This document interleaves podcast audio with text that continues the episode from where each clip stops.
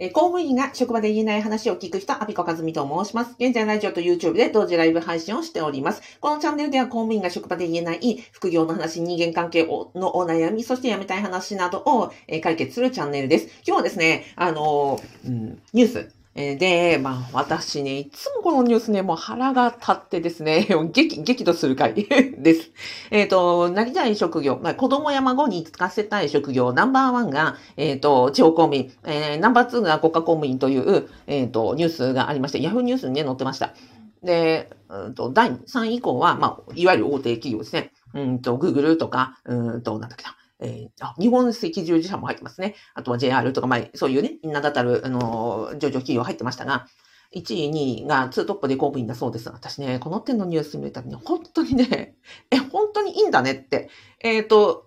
あなたのお子さんやお孫さん、本当に公務員になっていいんですねって、もうね、怒りしか湧いてこないですね。で、まあ、その辺の怒り、なんでこのニュースを取り上げるかと言いますと、公務員、実際の公務員が、えー働きづらい、え辛い、そして、うんと、そうですね、公務員だと、職場の外でなかなか言えないという問題があって、でも公務員の働きづらさの根源ってこの、社会的な認識と、あの、実態が違うことと、ここのね、なんて、行き違いの問題が非常に大きいよなと思ったので、まあ、うんと、怒りつつですね、あの、公務員がどうやっていけば、うんと、働きやすさが増えていくかというですね、うん、話をしていきたいと思いますので、えっ、と、現役公務員の方で、えっ、と、あなたのお子さん、お孫さんを公務員にならせたいですか？うーんって、あの、思われた方にはぜひ見ていただきたいですし、うんと、公務員以外の、職場以外の方に、公務員ですとなかなかカミングアウトできない方にはですね、なんでご自身がカミングアウトできないのか、そして今の働きづらさというか、生きづらさの、えー根幹には何があるのかというところの、うんと、解決策をお話していきたいと思いますので、えーご興味ありましたら最後までお聞きください。いやー、あのね、その、なりたい職業、1位が地方公務員、2位が公務員、あの、地方、え国家公務員。まあ確かにお気持ちはわかりますよ。子供やね、孫にね、苦労させたくないんですよね。なんなんか、その、今ね、民間企業であれば、まあ、倒産とか解雇とか、あの、コロナによってもね、浮き沈みがあったりしますから、可愛い可愛いね、子供や孫には、うんと、そういう浮き沈みがなく、公務員のように安泰で、えっ、と、なんかね、あの、勤め続けてほしいなと。まあ、仕事ね、苦労したい、生活に苦労させたくないなという思いで、まあ、多分、答えられたんじゃないかなと思います。で、これはきっと公務員じゃない人の統計なんじゃないかと思うんですよ。で、じゃあ実際に現役公務員のあなただったら、お子さんやお孫さん、もしくはそのお子さんがいらっしゃなくても、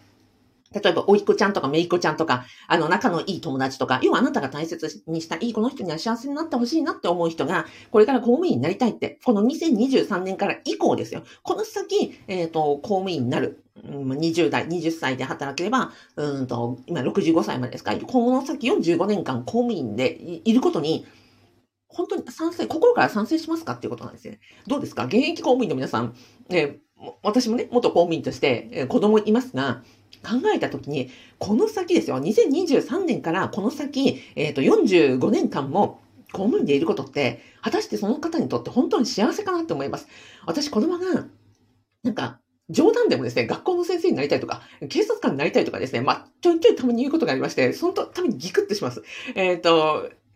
反対はしませんけれども、あの本人がね、本当になりたいといえば反対はしませんけれども、でも、一人間として、えっ、と、公務員もやり、公務員16年やりました、会社員5年やりました、その後ね、現在ね、えっ、と、自営業で5年やっていると、うんと、この先、えー公務員と、公務員を選ぶということは、私はこの先、えー暗い道しかないよなというふうに思ってますし、それはあの、公務員が悪いということじゃなくて、人口減少社会において、こう、日本そのものが、やっぱり、うんと、衰退していくことが推察されるわけで、この先、えっ、と、幸せになってほしい、今後ね、50年、100年幸せになってほしい人には、日本に特化した、しかも、うんと、自治体であれ、国であれですよ、税収に、えっ、と、乗っ取った組織、税収がお給料になるような働き方ではなく、私は例えば海外であるとか、その専門性を持っているとか、うんと、この先ね、えー未来があるような、えー分野に行ってほしいなと、まあ、正直なところ思うところです。なので、今回のなりたい職業のランキングというのは、私の推察では、うんと、公務員じゃない人が答えたんじゃないかなと思います。それはさっき言った通り、うんと、9時5時で、あの、解雇がないから、あの、あんまり苦労させたくないという思いから答えてるんじゃないかなと。逆に言えば、実態、公務員の実態分かってたら、本当にそれ答えますかってことなんですよ。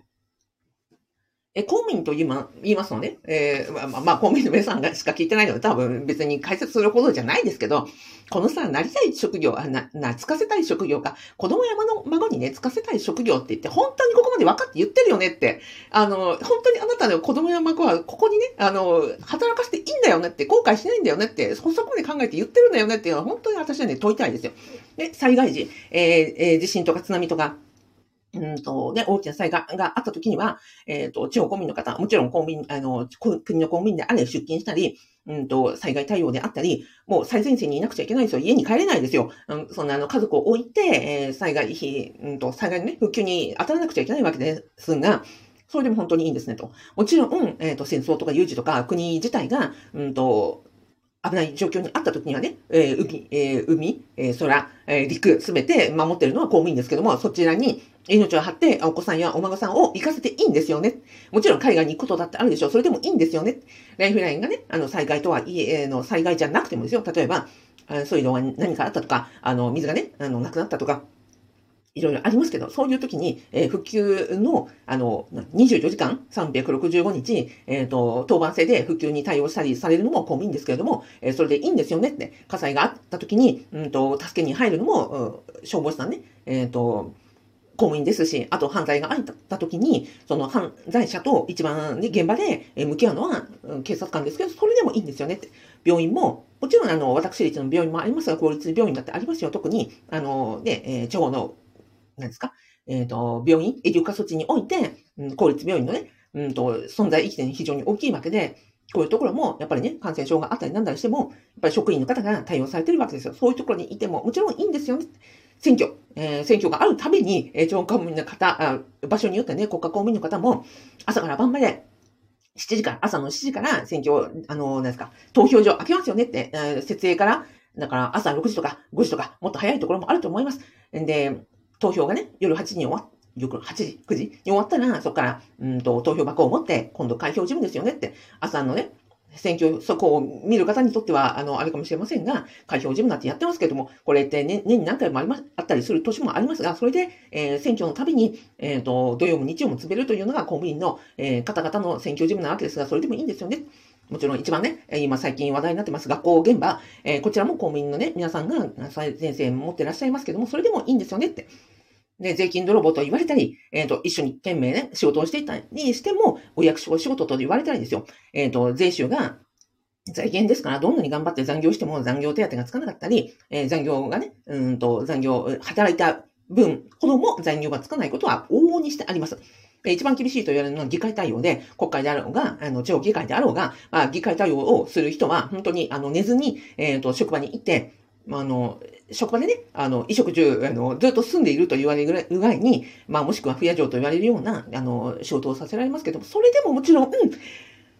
お子さんやお孫さんに、えー、幸せになってほしい方は、ここで、こちらにね、あの、お子さんやお孫さんは、あの、行っていいんですよねって、私、本当に毎回思うんですけど、どうですか？現役公務員の皆さんは？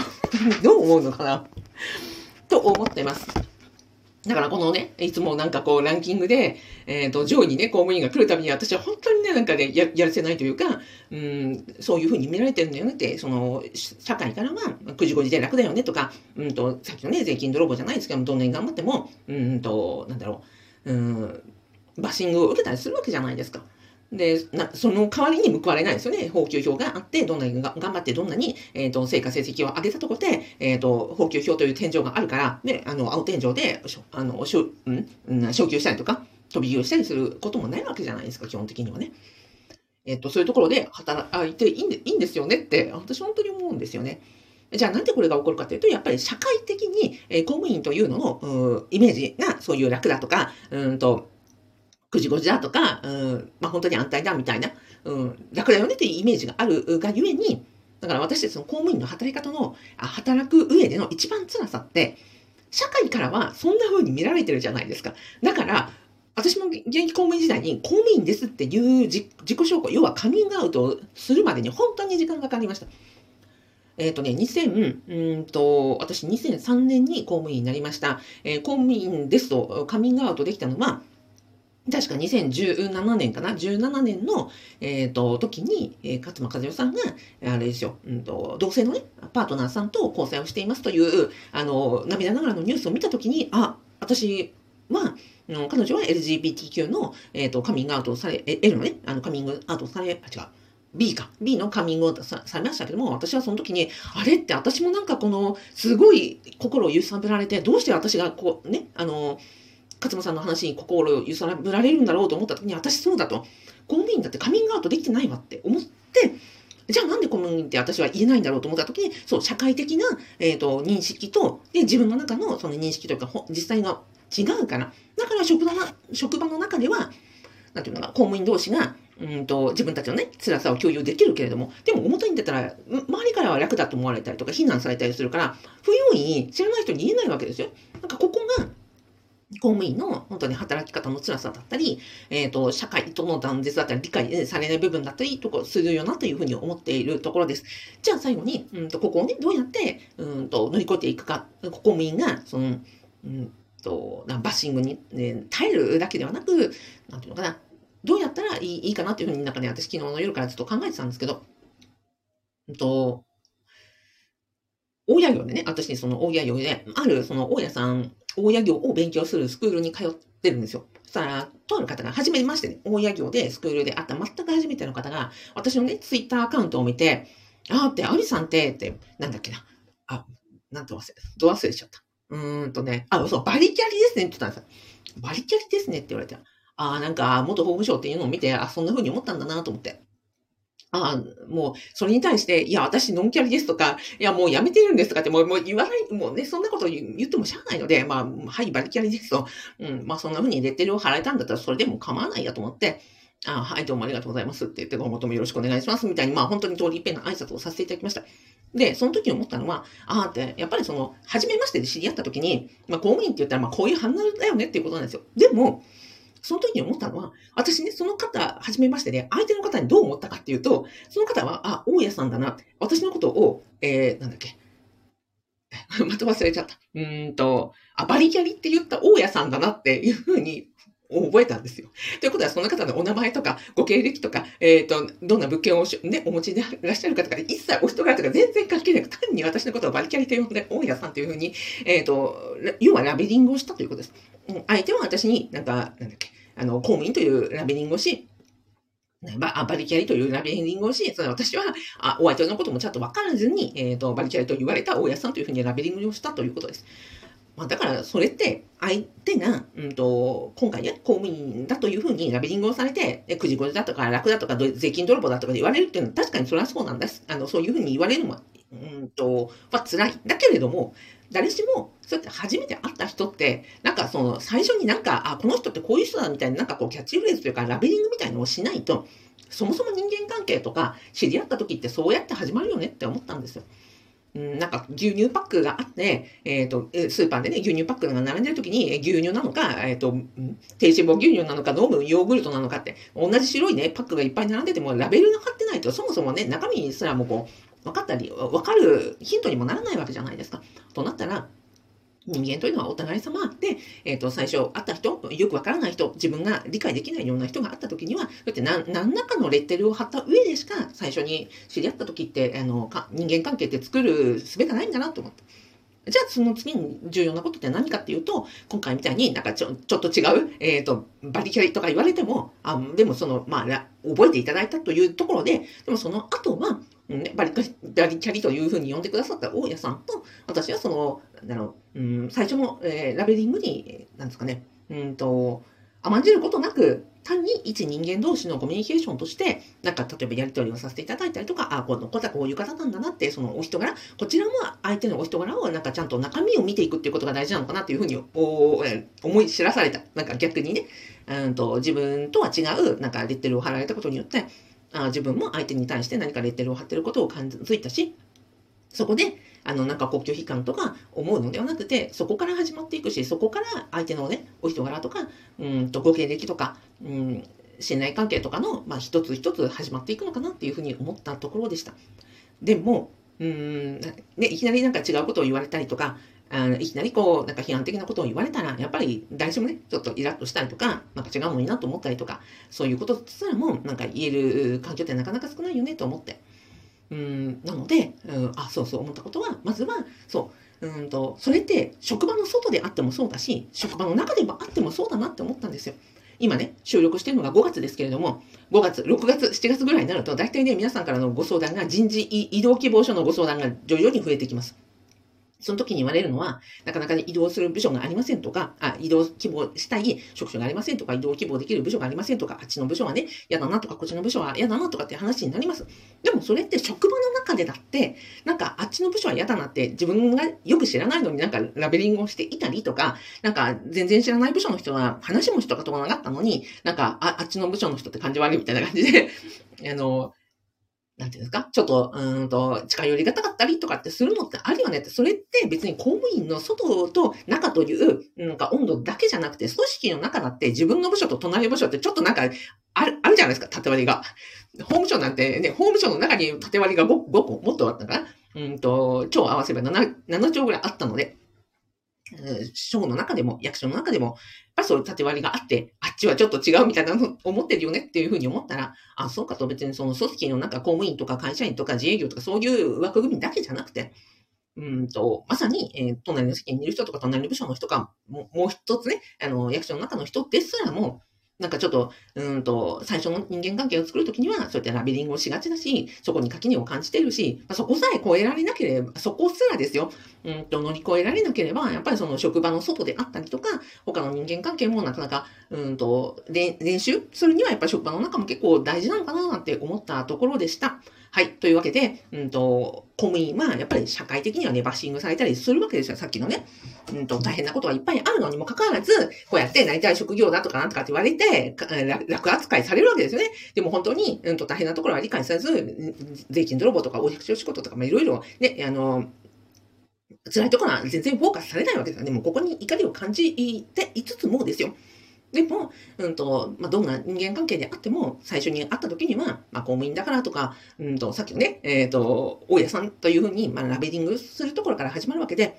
知らない人と、まあ、公務員は特に、うんと、人口の2.75%しかいません。330万人しかおらず、日本の人口の中で言えば2.75%しかいないので、まあ、本当に超なマイノリティなわけですよね。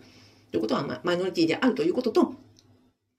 ということは、理解者が少ないということでもありますし、理解者が少ない中で、えっ、ー、と、公務員の役所の外だけではなくて、やっぱり役所の中でも、うん、知らない人、うんと、そうだな、知らない人とか、えっ、ー、と、なんかこう、接してもいないのに、なんかこう、拒絶反応を、うん、している人がいるんじゃないかなというふうに思ったところで、まあ、公務員、もしくは公務員の外に限らず、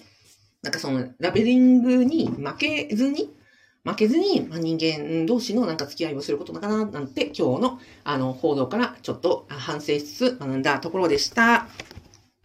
はい、えー、あ、はい、で、以上、あの、でございます。で、私、最後にご案内です。私がやっております、公務員の副業不動産ゼミというのがあります。公務員在職中に、えっ、ー、と、家賃収入を得て、公務員のね、合法な副業の一番明確なものは不動産収入でございます。で職場に兼業許可を出さずして、えっ、ー、と、大丈夫ですので、家賃収入を得る学びとコミュニケーションをしましょうということで、えー、副業不動産ゼミやっております。えー、ご興味ありましたら、動画の概要欄から、えっ、ー、と、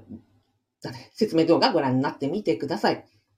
実はね、その、私の副業不動産ゼミね、皆さんが一番気に入ってくださるのは、やっぱりね、公務員しかいないという環境が めっちゃいいって言ってくださるんですよ。さっき言ったから、公務員の外だと、まあ、こういうね、あの、大変なさがわかんないけど、でも、公務員という、まあ、国家公務員であれ、地方公務員であれ、他のね、役所であれ、やっぱり公務員という共通言語で大変さを分かち合えたりとか、